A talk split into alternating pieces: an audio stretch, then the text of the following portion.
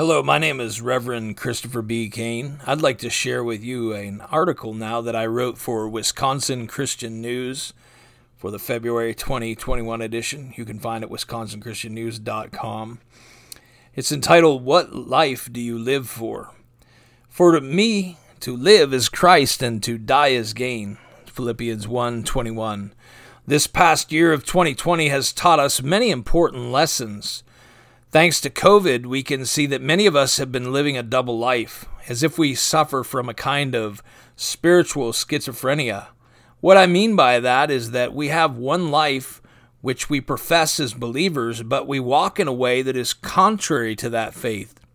I will not place myself in a position to judge the hearts of man. However, we can certainly judge the fruits.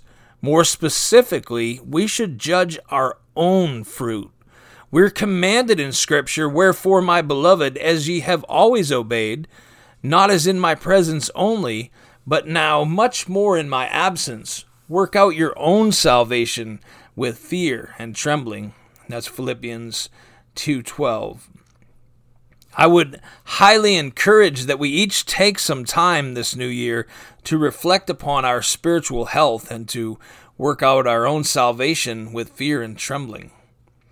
You can argue all day as to whether COVID is a plague brought by our adversary or by God Himself.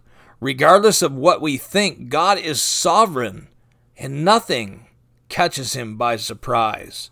Very often, the things the enemy uses to bring about our destruction, God allows that He might use the trial to strengthen our faith in Him. I admit, I was angry when the churches closed. I still believe that was a mistake, driven by fear and a failed opportunity to walk by faith. We want to talk as though our faith in Christ is real and the driving force in our lives, but many allow a fear of getting sick to keep them from worshiping God. Moreover, we allowed fear to not only keep us from meeting together, but to prevent those of us who wish to worship from meeting.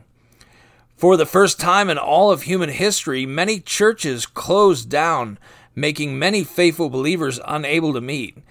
We are told in Hebrews, not forsaking the assembling of ourselves together, as is the manner of some, but exhorting one another, and so much the more as you see the day approaching.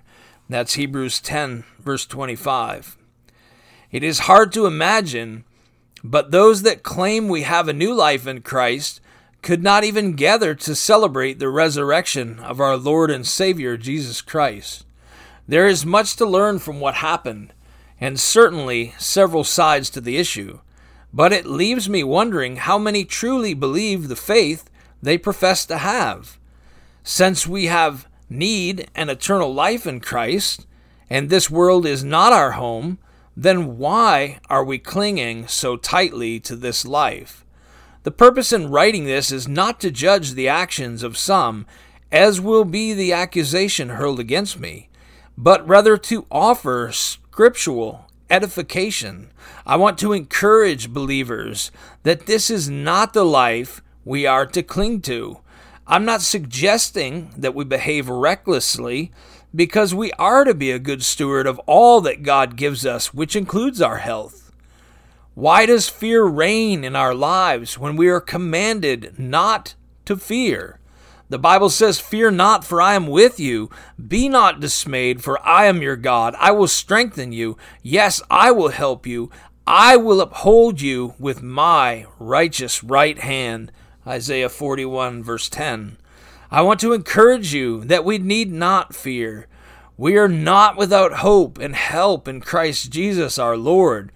Fear causes faith to take a back seat to our uncontrolled and unchecked emotions in a feeble attempt to walk by sight and not by faith.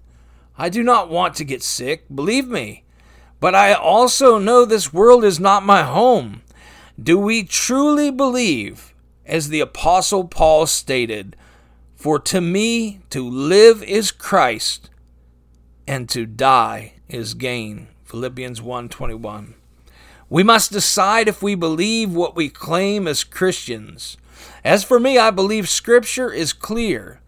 Jesus said, He that loveth his life shall lose it, and he that hateth his life in this world shall keep it unto life eternal. John chapter 12, verse 25. I am not clinging to this life because this life is not mine. I believe, as the Apostle Paul said, I am crucified with Christ. Nevertheless, I live, yet not I, but Christ liveth in me. And the life which I now live in the flesh, I live by faith of the Son of God who loved me and gave himself for me. Galatians 2, verse 20. You can find this and other articles which I write at aliveministriesusa.com. That's aliveministriesusa.com. That's our ministry website. And I would like to thank you guys for joining me on this short podcast as I share some articles. We're going to be uh, doing this a little bit more often. We're going to start sharing the articles which I've written as uh, basis for some short podcasts, and I hope you guys enjoy them. I'd like to know what you think, and I encourage you to reach out. You can check out our ministry's Facebook page at facebook.com forward slash alive ministries USA. That's facebook.com forward slash alive ministries USA. And you can also email me directly at alive ministries USA at gmail.com. That's alive ministries USA at gmail.com.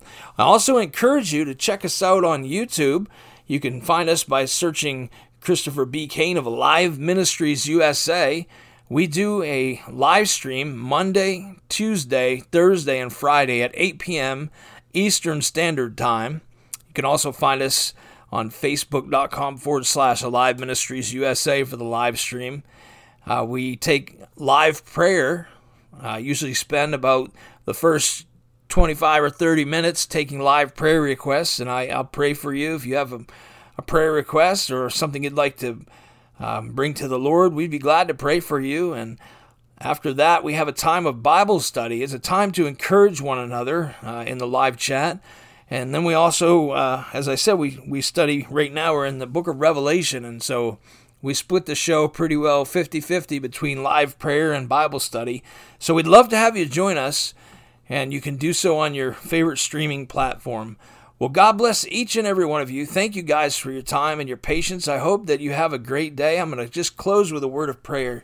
Father, I just pray that you'd bless each and every one who just comes to you and who truly seeks you, God, and that I just ask you to do a mighty work in the hearts and the lives of each of us, Father, to help us to be the salt and the light of this world, to be an encouragement and a blessing to someone today. Help us to build others up and not tear people down, Lord. Help us to use Scripture to lift one another up, Father. I thank you, God, in the mighty name of Jesus, for each and every one who's heard this today. In the name of Jesus, we pray. Amen. God bless you and thank you guys for your time. Blessings in Christ from all of us here at Alive Ministries USA.